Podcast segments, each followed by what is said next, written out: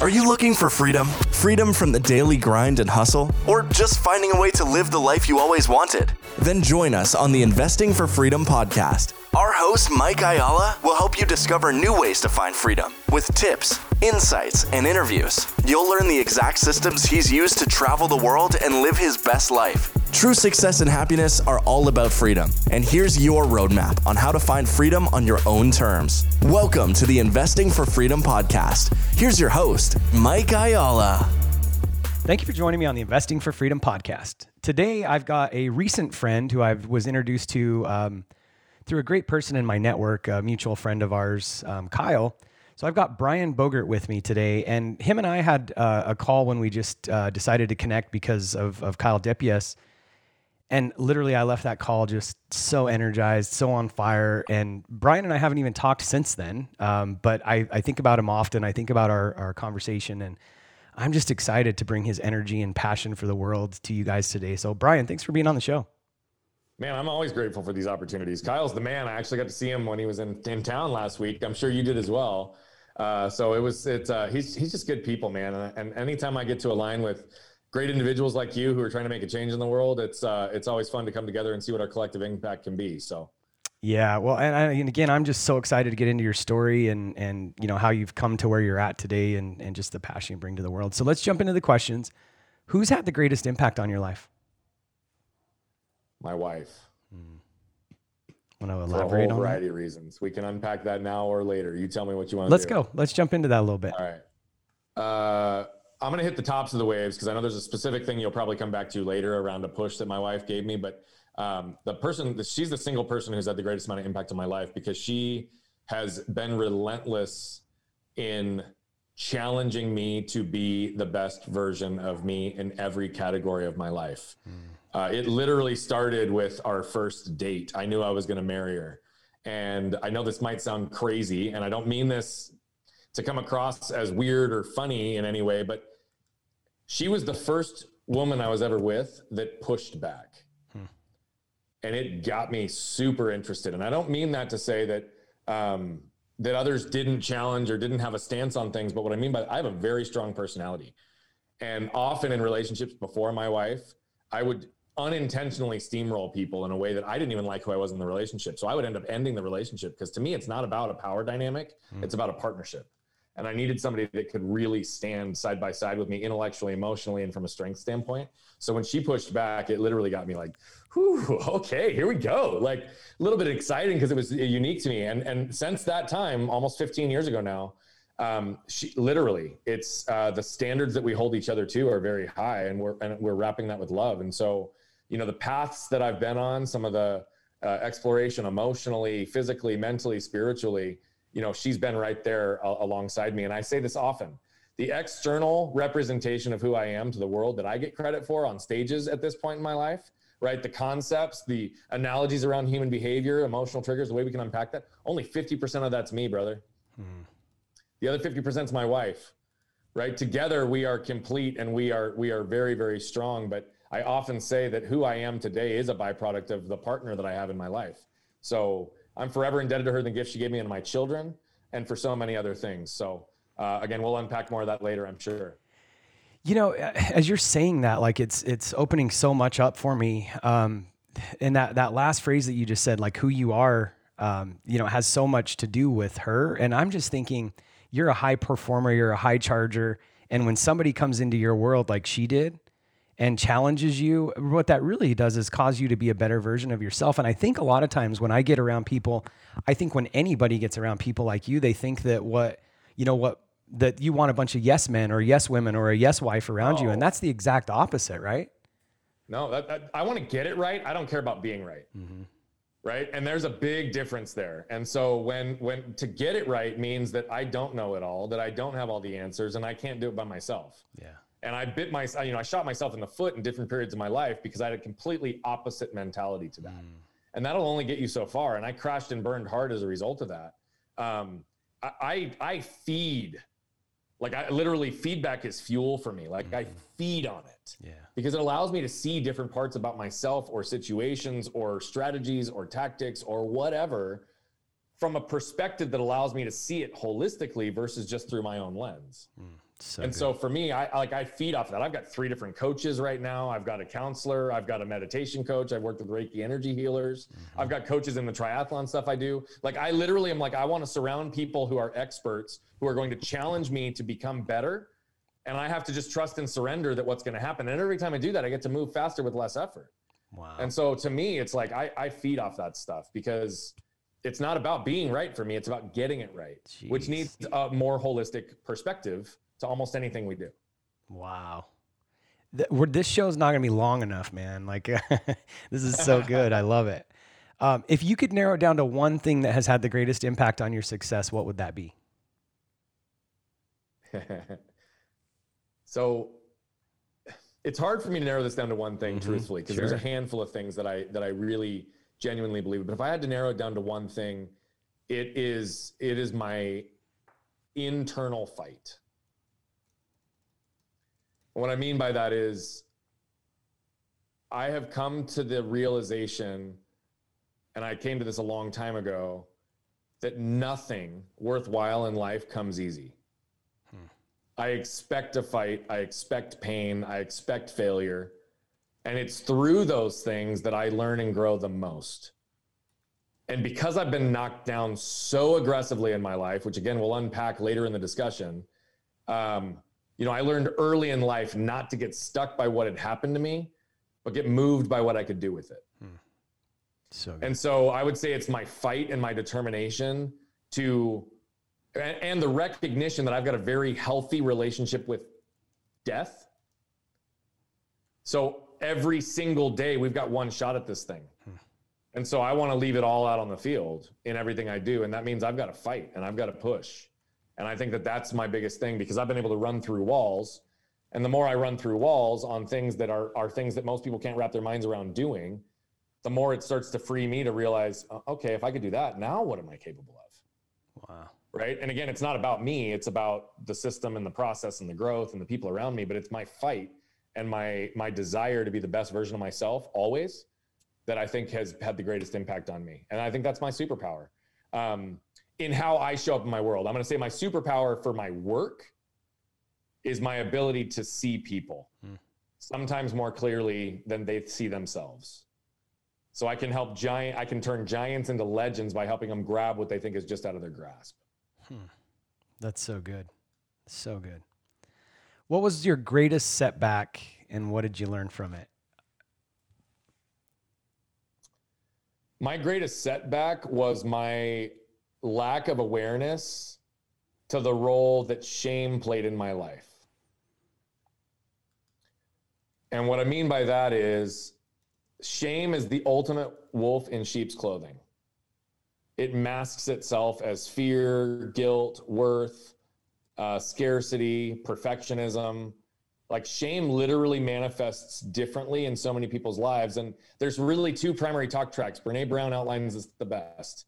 The first is you're not worthy and you're not good enough. I'd be lying if I said I never played there, but that was not the dominant force, which is why I had a hard time identifying shame in my life. Hmm. The second is when you shut that down and you show up in the arena and you're ready to go to battle, it's who do you think you are? Everything major I ever did in my life until I understood the role shame played in my life, I felt the need to apologize for. Wow. I literally, if you envision the throttle on a boat, I, I do this visually on camera. Like I literally would pull the throttle back, right? On my own self, on my own capabilities, on my own success, because I didn't ever want to highlight my success in a way that was going to make other people feel badly about themselves. There's a whole lot to that. Yeah. But what did I learn from it? Um, you know, I learned that it's not the wrong strategy and tactics that keeps people typically stuck, stymied in their efforts to fill their potential. Right, working with high performers and seeing how this operates. I mean, when I was when I started to unpack this, I was in a world where I was running with people making seven figures, eight figures, lots of success, and many of them were miserable. Hmm. So often it's not the strategy and tactics because those will only get you so far. It's typically the emotional triggers and behavioral patterns in our lives that keep us in that self-defeating place. Interesting. Shame, shame was a primary one for me. And so what I learned from it is I will never escape shame. It's it there is no final destination. So Brian, on the shame piece, I'm interested in this, and if this is part of the story, then you know we can just push it off until we get a little further in. But you were talking about you know basically not letting your light shine. Is that something? Because um, I think this happens a lot. Like we don't want to shine too loud. You you actually said that you didn't want to like um, you know keep other people down or whatever. Is that something that came from like your childhood or limiting beliefs, or is it something you built in your own mind? What was that? So I think it's a combination of a lot of factors, frankly. Um, and so. Uh, but I had to do the work to understand where the contributing factors were mm. and to also recognize when and how I would be triggered by shame. Uh, and and some of that, right, where I also say one of my my greatest imp, or my greatest successes, one of my superpowers for myself is my internal fight. It's also a desire to be the best version of myself. So when shame is present in that, for example, I'll use it in a marriage, right? I have a desire to be the best husband and father I possibly can be. Mm. So anytime that that desire is challenged based on my actions in those two roles, it triggers defensiveness. Hmm. Defensiveness is a shame trigger for me. Right. So what'll happen is my wife will, you know, just she'll literally say something around like where and how I might make her or the family a priority. And it might be in passing, there might be some depth to it. Right. And what do I do? I in my head, it's all of a sudden I get defensive. And then I create a list of all the 12 things I've done in the last four days to demonstrate that they are a priority in my life right? Well, what does that do? That doesn't accomplish anything. Mm-hmm. That's trying to be right versus getting it right. Mm. So they can actually like counter against each other. And so in those scenarios now, because I understand that that's a shame trigger, uh, it, and it exists in my marriage and it has for right a long time. Um, not that my wife shames me, but it, because it's a deep sh- trigger, there's patterns that have been developed in our relationship on both sides that trigger each other's shame. Wow. And so in those moments, what I have to do is is recognize that that's what's taking place, and pause and take a deep breath. And then in those moments now, what I do, I'm going to say nine times out of 10, I'm not perfect, right? Is I'll pause and I'll say to my wife, I'm getting defensive. Whatever you said, which I know doesn't align with your intent, is triggering my shame.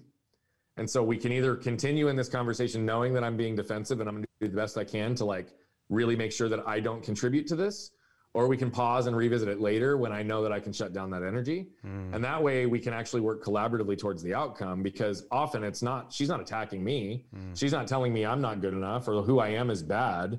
But however my actions have made her feel, right, are valid because that's her perception. And so it might not be my fault that some of my actions have made her felt that way, but is it my responsibility? I believe it is. Wow.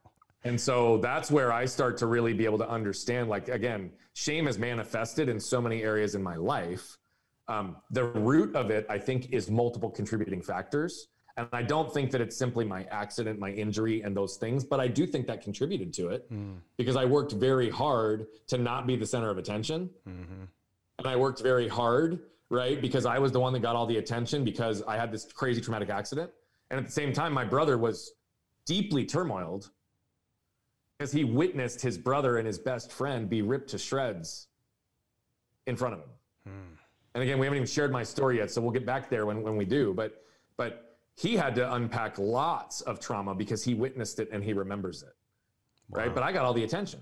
I was the one that everybody was feeling sorry for. I was the one that sent all, you know, everybody mm sent all these stuffed animals and gifts and all these things. And my parents did a great job trying to help make sure that he was a part of it. But I think immediately, my best friend, my brother, who was deeply turmoiled, he didn't get to escape it as quickly as I did. Mm. And so I, I, I believe that there is some root in my accident because I felt badly that I was getting all this attention when in reality I didn't even want it. Neither did he. Mm-hmm. And so there, I think that's a part of it, right? Wow. It's like I felt like I needed to apologize. Like, why am I getting all these gifts? I, you know, I, I had this traumatic thing happen to me, mm-hmm. but he watched it all happen. I mean, my body was, was the one that took the brunt of it, but his insides took the brunt of it. Yeah. And sometimes I think that emotional, not that you didn't have emotional trauma, but you know, I mean, everybody went to work on you, obviously, and um, you know, the going through the emotional side of it. Oh, man, that's such a powerful. My lesson. emotional side, to be honest, though, didn't come full circle for 20 plus years, and we'll talk about that if we yeah. have time. Yeah. Um, you know, I it, it, it, just is what it is. Um, but you're right. I, we had to focus on what was needed, which was healing me physically. And so, because I was getting so much attention there, there was only so much that I could cope and focus on. My brother, on the other hand, he did go to therapy. He did unpack some of this stuff early. And I agree, the emotional side is way more painful, mm-hmm. way more damaging. And so that's a whole nother piece of my shame is I didn't get a chance to even understand some of the emotional pieces until well, well later in life. Yeah. Well, and I think that side of it, and and hopefully we can get into it. Maybe we have to do a part two, but I think that's probably where the majority of us are stuck. Wherever we're stuck, it's probably you know a lot of it doesn't have to do with physical and all that. It's the it's the deep work. So yeah, happy to unpack. I'm telling that. you, dude, the stuff that keeps people stuck. It's emotional triggers and behavioral patterns. Mm. In all the work that I've done with high performers, it always comes back to one of those two things, and they're they're connected. So I say one of those two things, but they're the same. Mm right? Because your emotional triggers create your behavioral patterns, and your behavioral patterns create your emotional triggers. So wow. you need to understand these things. But like that's what keeps people stuck, mm-hmm. Right? Yeah. If there's a business owner who's operating in scarcity, even though they've demonstrated success, how do they lever and scale their business if they're operating from a position of scarcity? Mm-hmm. Well, if we don't understand the root of the scarcity, how it enters into their life, how it manifests, and how it's actually had a positive or negative impact, how do you use it to your advantage moving forward? Mm-hmm. Yeah. You can't. So good. So good. It's not strategy and tactics because there's crazy smart people who can deploy strategy and tactics. Mm-hmm. Typically, people are in their own way. So good. Um, what is the piece of advice you find yourself sharing the most? I want to knock this question out so we can just let you go and get into it. There's a whole lot of advice I drop, but but but one of the one of the big ones uh, is I believe we all must choose our pain, or our suffering will choose us. Okay and that'll make sense in, in a minute. All right, let's go. Where do you want to go? I'm gonna, I'm gonna let you. I'm gonna let you drive. We we've talked a lot about uh, my story, so why don't we start there? Yep. Because I think good. that'll unpack some of this stuff, and then we can figure out where to take it from there. Yeah. Um, I actually want everybody to just indulge me for a second, unless you're driving, and please close your eyes, and I'll tell you when to reopen them. I want you to imagine going to a store and having a successful shopping trip, heading back out to your car, thinking you're going on with your day. And that would have been a completely non eventful scenario otherwise. As you're approaching your car, you turn your head and you see a truck barreling 40 miles an hour right at you with no time to react.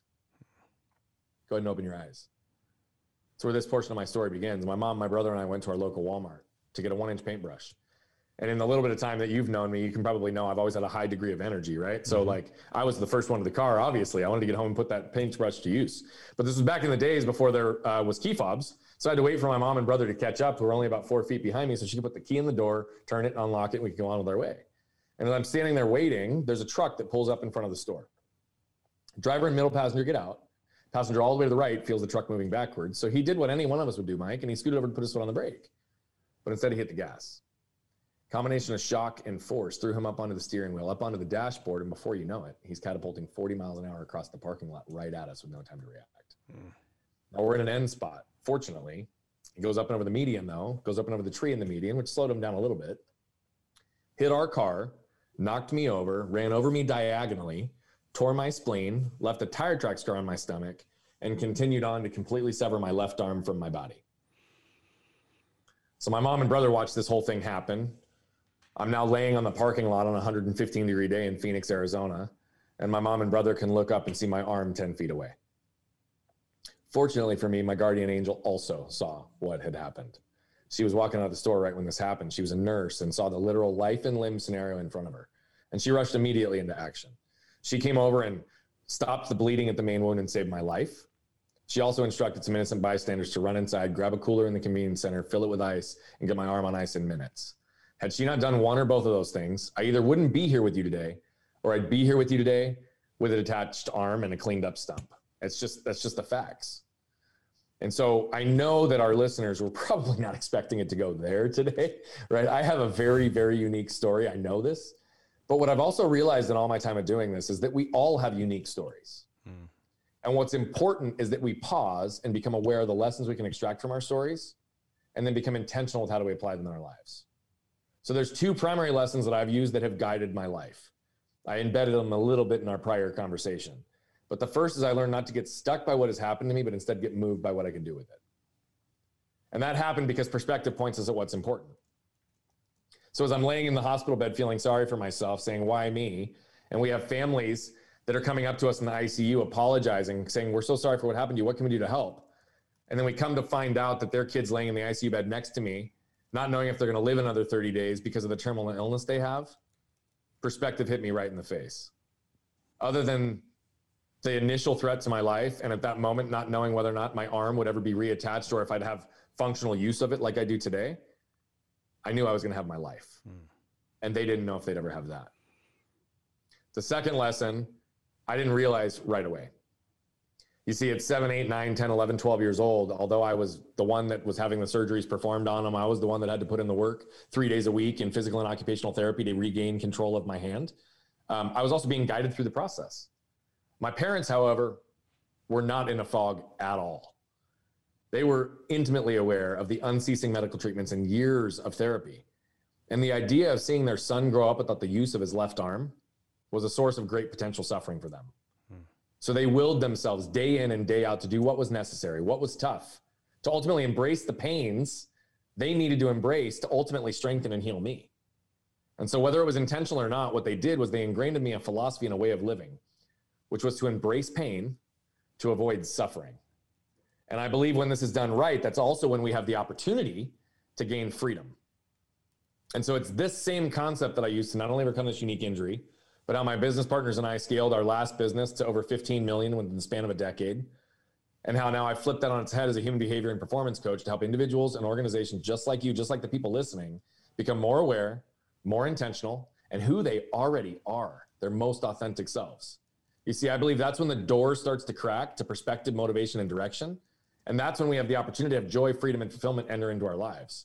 And that's why I've committed the next 25 years of my life to trying to impact a billion people on this planet because I believe if we can reduce the level of suffering on this planet, give people the ability to experience joy, freedom, and fulfillment, and give them permission and the push to not only honor and be who they are, but recognize the world at that point will celebrate them for who they are, that the binds around human connection will only be strengthened. And we can leave this world a lot more beautiful place for our kids and our grandkids and the generations to come after that. So that's a little bit about me, brother. that's a little bit about me. I, am just so blown away at, at, you know just that story, and and and we're gonna go layers and layers deep. But before we do that, um, I'm sure all of my listeners, and we're gonna talk later about where they can find you because the energy and the love and the drive that you bring to the world, everybody needs to see that. But it, I'm sure every one of my listeners is thinking right now, like, how do I work with this guy? So, who is your ideal client? I just want to touch on that real quick before we continue the story because uh, who's your ideal client? Yeah, so I'm going to answer that question in two ways, if if, if you'll bear with me. Mm-hmm. Um, my ideal client is anybody who desires to have a growth mindset, who doesn't, who at the moment lacks clarity on who they are. Okay. I help people discover who they are and allow the what's in their life to be a manifestation of the who. That's the broad audience, and that's what a lot of our solutions and almost everything I do in this world aligns with. My one to one clients because there's a difference, right? There's scale, and we've got courses and group coaching and lots of different places in our community for people to engage. Okay. The highest level investments, the one-to-one coaching, and what I describe I do there is I I take giants and turn them into legends by helping them grab what they think is just out of their grasp. Hmm. So good. Um, and again, that starts with helping them calibrate with who they are. That's awesome. So let's go. Let's go back to this, um, and I want to make sure that I let you go where where you want to go. But um, you know, you obviously had a su- successful career in business and and all of that kind of stuff. So, like, what do you want to talk about there, and how did you transition out of that? And I really love to understand the journey between understanding, uh, like, moving into this calling, because I think you, I think I heard you say that you want to impact a billion people or something, or, or yeah, yeah, with a B. You heard that correctly. Yeah. so tell me about like what's this journey look like? Because obviously you had a successful business. Um, yeah. If you want to go into that, we can. If you want to talk about getting out of it, if what like where do you want to go? Let's. Uh, you know, I know one of the things that you and I uh, really connected on is is that transition mm-hmm. piece. Mm-hmm. Okay. So I'll give a little bit of context there, and then I'll talk about what happened. Because again, I'm a big believer that we need to be surrounded by people that challenge us to be our best, mm-hmm. and who don't tell us what we want to hear, but what we need to hear. Yep. And that's really that's the beginning of this this transition in two ways actually. Um, so i a lot of people are like how'd you get into coaching and speaking? Right? Well here's the thing. I've been on stages since i was seven years old because i've got a super unique story. I've always been loud and i've never been afraid in front of a crowd. So that, that's just i mean i've been doing that basically my entire life at least the life that i remember um, but i wasn't always doing it professionally right i always did it for nonprofits and, and those types of things and, and how I really shifted into that world was uh, just about seven years ago. So my son's seven, and uh, six months of his life went by like that. Hmm. And I always said externally that everything I did was for the benefit of my family. And other than the first week that I took off to really calibrate with him, I missed the first six months of my son's life. And I fortunately had this like aha moment where I was like, oh, geez, like, how can everything be for my family if I'm not even there? Mm-hmm. If I'm not present, if I'm not active, if I'm not giving the love and appreciation and the leadership, it's not just about money and freedom, mm-hmm. right? That's a big piece of it for me. But it's not about money for money's sake. It's about the freedom that money can give me and the impact that I can use with that money. So here's like what happened is I, it was the first time in my life that I felt like I wasn't smart enough, didn't have the right wisdom, nor did I have the mentors or people in my life that could help me figure it out. And so I sought out to hire my first coach. And a month into working with him, he goes, Bogert, you got to be doing this. And I was like, doing what? He goes, coaching and speaking. And I was like, what? What are you talking about? He goes, he's like, dude, you literally naturally build people and build businesses. Like that's what you do. You build and empower people around you. Like that's how you operate. That's how you enter into the world. Like, why are you not doing this? And I was like, yeah, yeah, whatever. I'm paying you a lot of money to tell me how great I am, but tell me figure out these other things. Like, stop. Right. I literally dismissed it completely. He told me what I needed to hear, not what I wanted to hear. Mm-hmm. And he trickled it for nine months. And then the world sent this sign over the course of 30 days that still blows me away. But it basically gave me the push to be like, okay, I got it. I'm listening and I need to jump in. So I did that and I ran I ran this alongside my other business for about five years.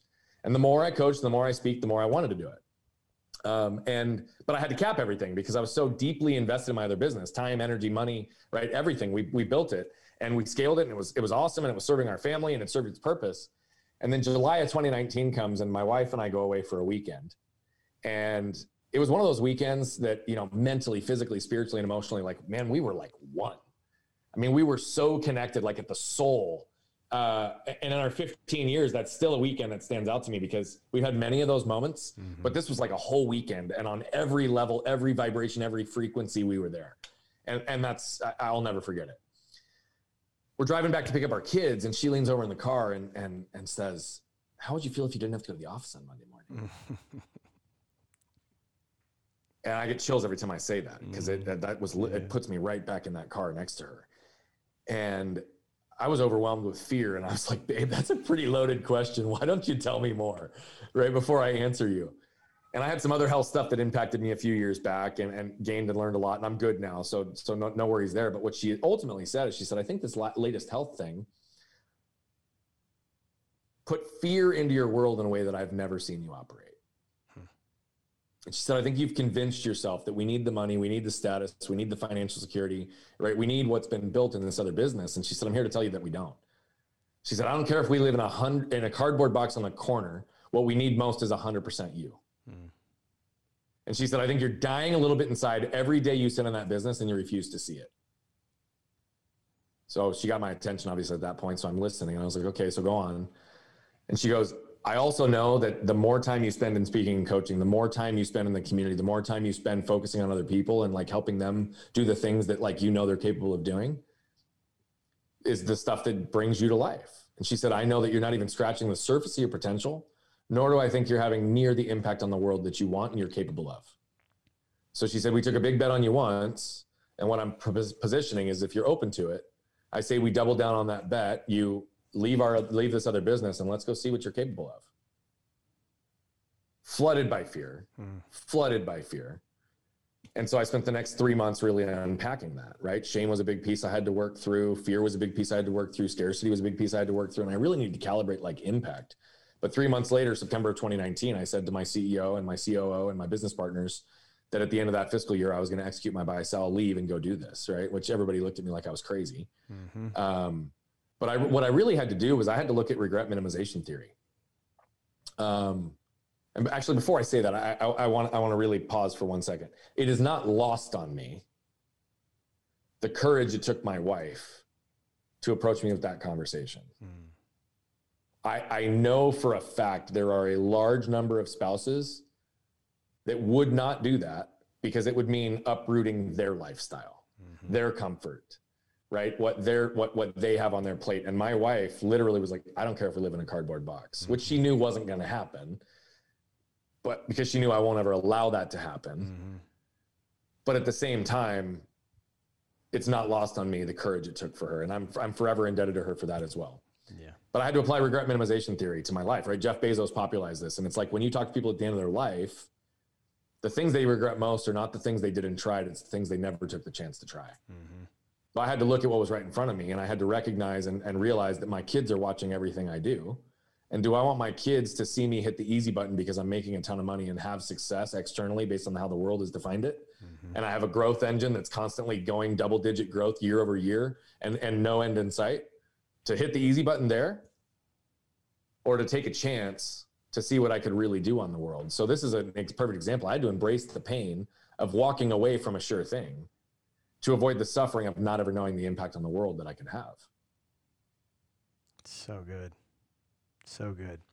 So what what did that just real quickly that transition because I think a lot of people you know have these glimpses and i think even like you're saying that you know it's not lost on you the courage that it took your wife and i have similar i don't want to go into my story but i think this is a lot where we you shared that with me and it's it's powerful yeah yeah and so i love that you stop there and acknowledge that but i think I would almost guarantee that everybody has these periods of time. And I don't think this is the last time in my life that I'm going to be at that place, and probably not the last time in your life you're going to be at that place. So, what do you think most people just shrink back from that? Because, and you said, there's the potential that they may have to change their lifestyle, but the real or whatever it is that they think they're giving up. But the reality is, and I've learned this, like we can have both. Usually, stepping into that next level of our life and passion and calling and what we really need to do opens in fact it's probably holding us back from mm-hmm. from what we really need to do to get to that next level but when people are dealing with that fear and I, I, think there's probably two parts of this you know some of it's the the natural and the things and the possessions and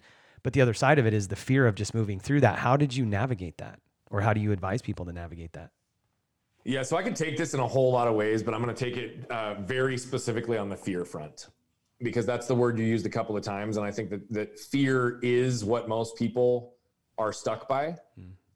So what I say to my, my kids is that all the greatest things in life are on the other side of fear. Literally all the greatest things in life are on the other side of fear, fun, freedom, and fulfillment. Sometimes failure is on the other side of fear, but failure, if we view it correctly, is actually fuel to our success. So really all the greatest things in life are on the other side of fear. And so what we have to understand is fear gives us feedback, and fear hones our focus. Fear is also often fabricated.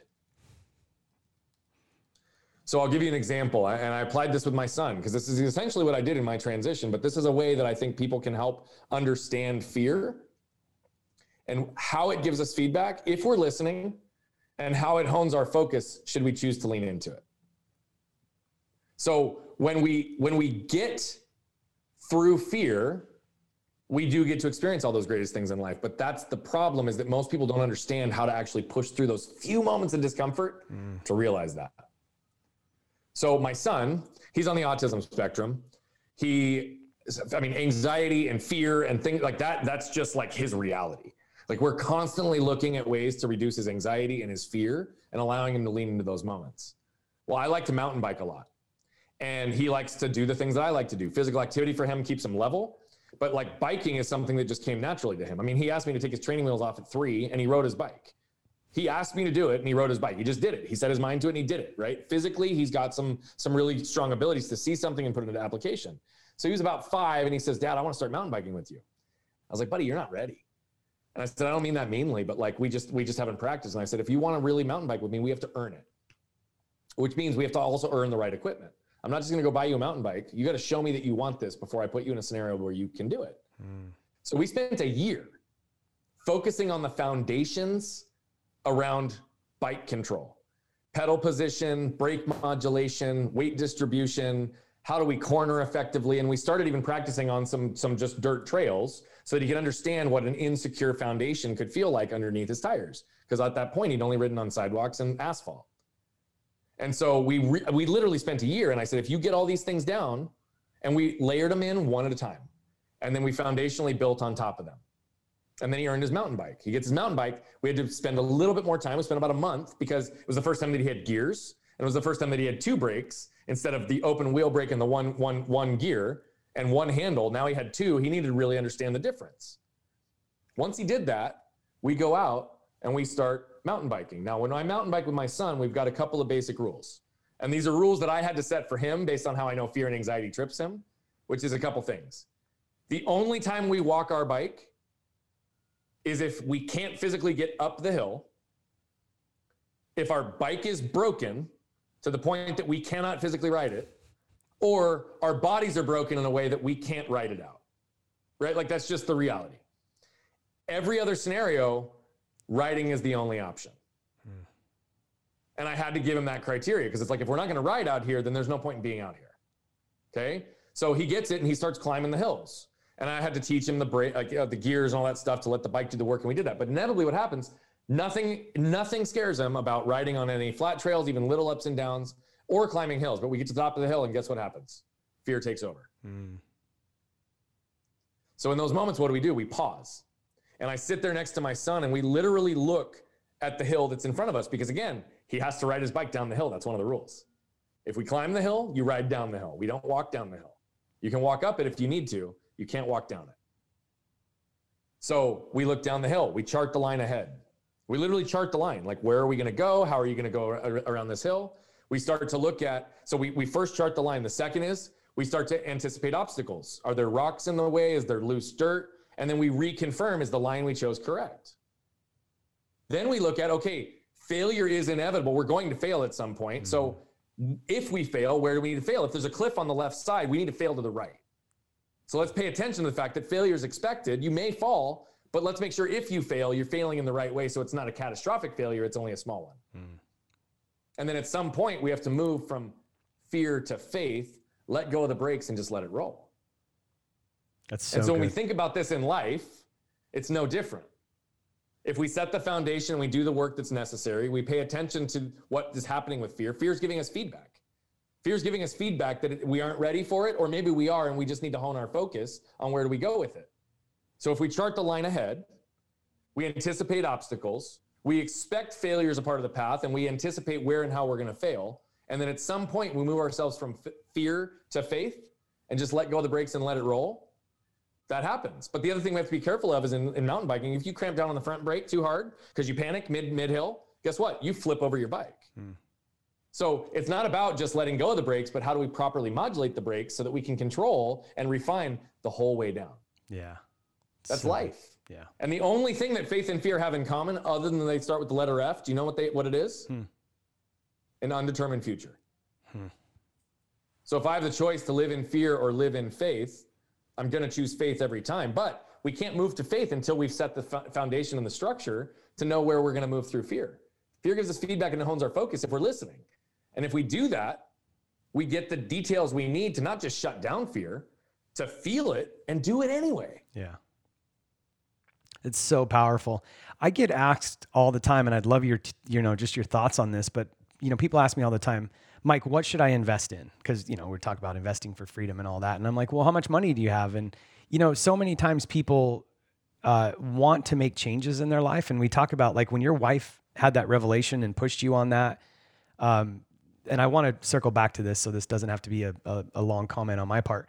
But so many times people are like, what do I invest in? And if it's a thousand dollars or five thousand, you know, if you're at this stage, I'm always like, invest in yourself. And the thing that I'm really hearing yes, you say always is like, you know, even with your son, that whole that whole experience there, moving from fear to faith and everything that you're talking about, it's just becoming a different version of you. That's it. And so I, I would love, um, you know, un- unpack that a little bit, and because I don't, very few people I think just get off the couch and change everything about them without having some kind of mentor around them, some kind of thing propelling them, as your son did.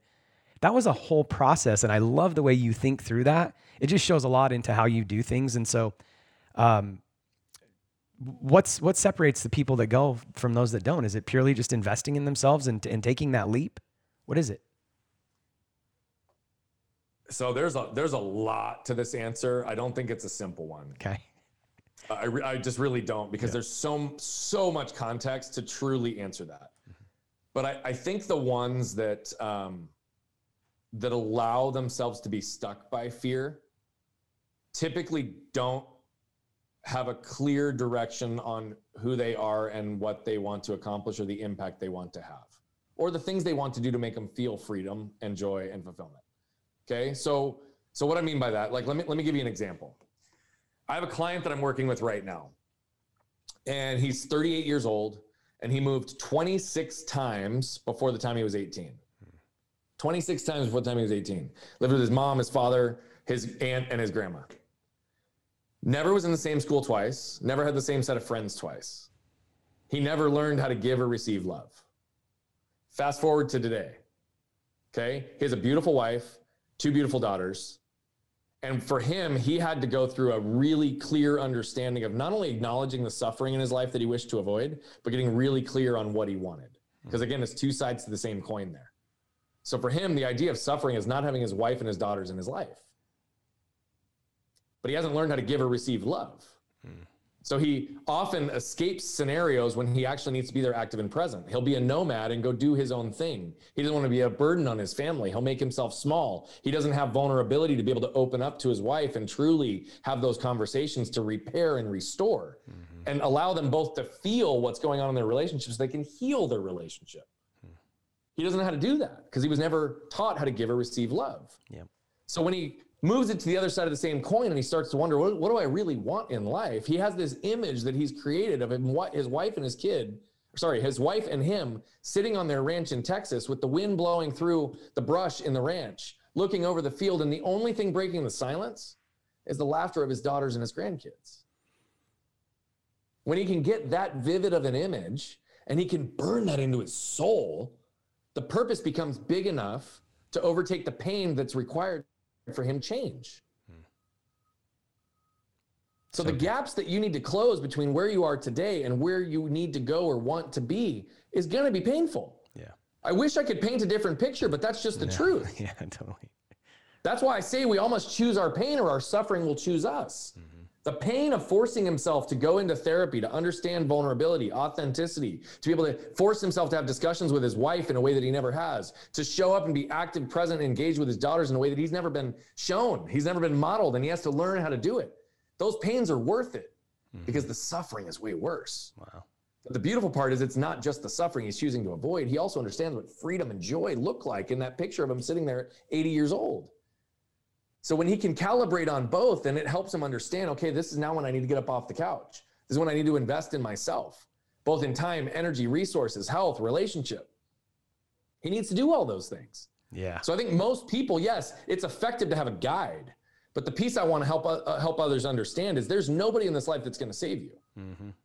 Stop looking for a hero. Stop looking for a savior. Stop looking for the next seven step system. Yeah. Instead, invest in yourself to find the right guide. Your guide could be your spouse. It was mm-hmm. for me. Yeah. Right? Your guide could be a parent, it could be a kid, it could be a mentor, it could be a coworker, it could be your best friend. Mm-hmm. It doesn't necessarily have to be a coach. Yeah. Not everybody's ready for a coach. In fact, most people are not ready yep. for a coach. Yeah. So this isn't a pitch to say that, but instead find a guide so that you can elevate and empower yourself to be your own hero, yeah. your own savior. Yeah. To allow yourself to get your own oomph and motivation because when the purpose is big enough, it overtakes the pains necessary mm-hmm. that are required for you to change to become the person that you're capable of being. Yeah. And you know, I was on an interview the other day. It was a in a private group that I'm in and I made the comment about a mentor that's probably been the mentor that's changed my life the most and I've never paid him a penny. We've done a lot of business together and everything yeah. else, but I've never paid him a penny, but he's probably changed my life more than anyone else. And somebody asked me the question, how did you convince him to be your mentor? And I said, I didn't. We just started building a relationship and he ended up That's becoming my mentor. And so Okay, so 2019, and by the way, if you're not in love with Brian and if you're not on fire, then we can't help you. Um, so 2019 was not that long ago. um, yeah. Your your wife like drops this on you. you. Your whole life's uprooted. How's it going, dude?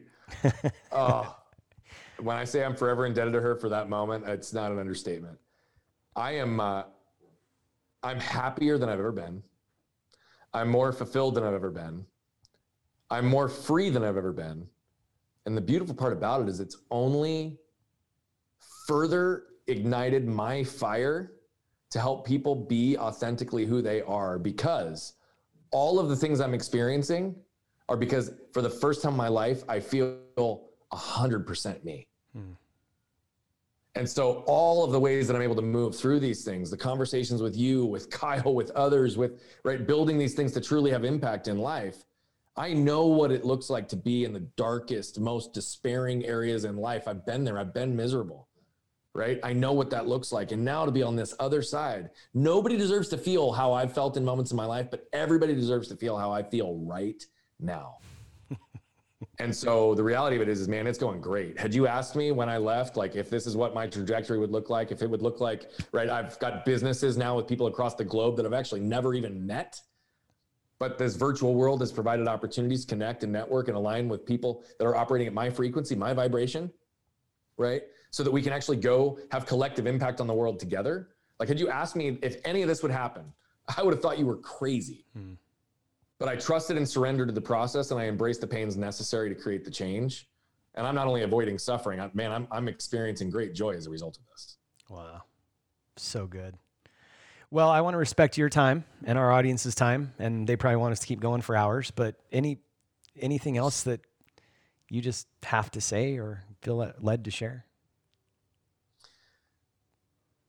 I'll give one more piece, and then you said earlier we might have to do a, a second uh, episode version too. I'd love to do that with okay. you, by the way, because we barely scratched the surface. Yes, we did. Uh, and I, I, love the way you even asked questions. So this is fun. Um, so many people, right? Like everybody in life is born as the most bright, burning, authentic light that they'll likely ever be. Like you have mm-hmm. kids, you know what this is like. You see toddlers, you see kids, like they come out there raw, man. Yeah. You know what they they they look at, like they're just there, and and then what happens?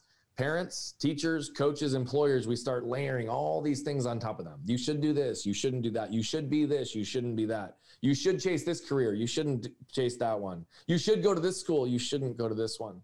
You should have a college degree, you shouldn't have a college. I mean, literally, the, the narratives are all there. And then what starts to happen is you get all these layers putting on top of you. And what that really does is it conditions people to chase the what. What house, what car, what amount of money, what amount of success, what job, what, what. And they lose the who in the process. Hmm. Jeez. When you recalibrate to the who, which we're all capable of, then the what becomes a manifestation of the who hmm. it's a whole complete version of who you are. And anything that you do from that point forward is a demonstration of who you are to the world. So good. We're all capable of that. And so that's what I would really challenge people to do is if you have any hesitation on who you are today, or you feel like you're not living 100% to who you are, it's possible, it's within reach, and you can grab it. But understand that it starts with the who, and the who's in your life that are going to make the what's that much more meaningful. That's so good. And I think episode number three, we need to dive into when I'm hearing you say that, I'm totally resonating with everything you said. But Kara and I, my wife and I, have done a lot of work, and I've specifically watched her do a lot of work. And she has amazing parents, an amazing family, an amazing upbringing. But what I just heard you say, um, we also need to be super cognizant er, way early in this episode, you were talking about the light, and I just kept, I keep hearing that song, and I know this is crazy, but this little light of mine, I'm gonna let it shine. Like, I haven't heard that song for years, and I just keep hearing that. And when when we're talking about children, so this is what I'm saying with episode three. There's a whole parenting episode in here too. We have to be really careful when you're talking about should do, shouldn't do, all of that stuff too. That we're just super cognizant. Yeah, yeah, yeah. Of you know how fact, we. I'm on a mission to remove should from our language because should's a shame based word. It automatically implies that whatever you're doing isn't good enough. Mm, so good. And so what what we do in our house, we don't use the word should. Sometimes do we slip? Yes, we're not perfect. But we often try to use could or would instead. Hmm. Right? What could you do differently next time? What would you have done differently if you knew this ahead of time? Right? Like just change the narrative.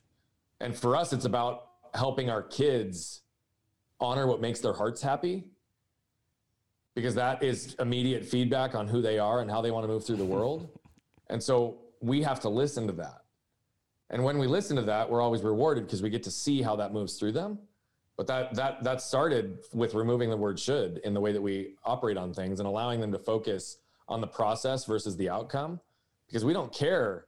We don't care if they get an A on, the, on their test. Like, does that help? Yeah, great. But what I care about most is that they're trying their hardest, they're giving their greatest amount of effort, and that they're putting things and people in their lives that make their hearts happy. Hmm. So good. Too many of us deny making our heart happy, which is why we end up waking up one day miserable. Again, I was there. Mm-hmm. uh, I I just love it, man. Um, all so good. Where so we've been at it for about 50 minutes. Um, where where can people find you? And I'm definitely going to take you up on you know, session two because this was Dude, amazing. let's do it. This is fun. I, I love I love talking with you. Last time, I mean, again, I, I felt like when we connected last time, there was just a, there was a soul connection on a whole bunch of different levels. So when you were like, "Hey, do you want to record?" I was like, "Hell yeah, let's go, bro!" Yeah, yeah. Um, I mean, it's just super fun. And again, you create a platform to put good into the world. I have to jump into that because that's that's where collective impact comes to play. Um, you can find me at brianbogert.com. That's my main website. Uh, it's got a lot of my social handles coming in there. It's got uh, the things that we do around Bogert's Bullets. We've got a whole marriage hack series. We've got a vlog. All that stuff at the YouTube channel is embedded into the website, as long as the social handles, which are at Bogert Brian on pretty much all of them. Um, there's also a lot of the articles that we create and have written in Forbes and other periodicals are there absolutely free. Um, you know, the reality of it is to impact a billion people. I'm, I'm very aware that 99.999999999% will never pay us a dollar.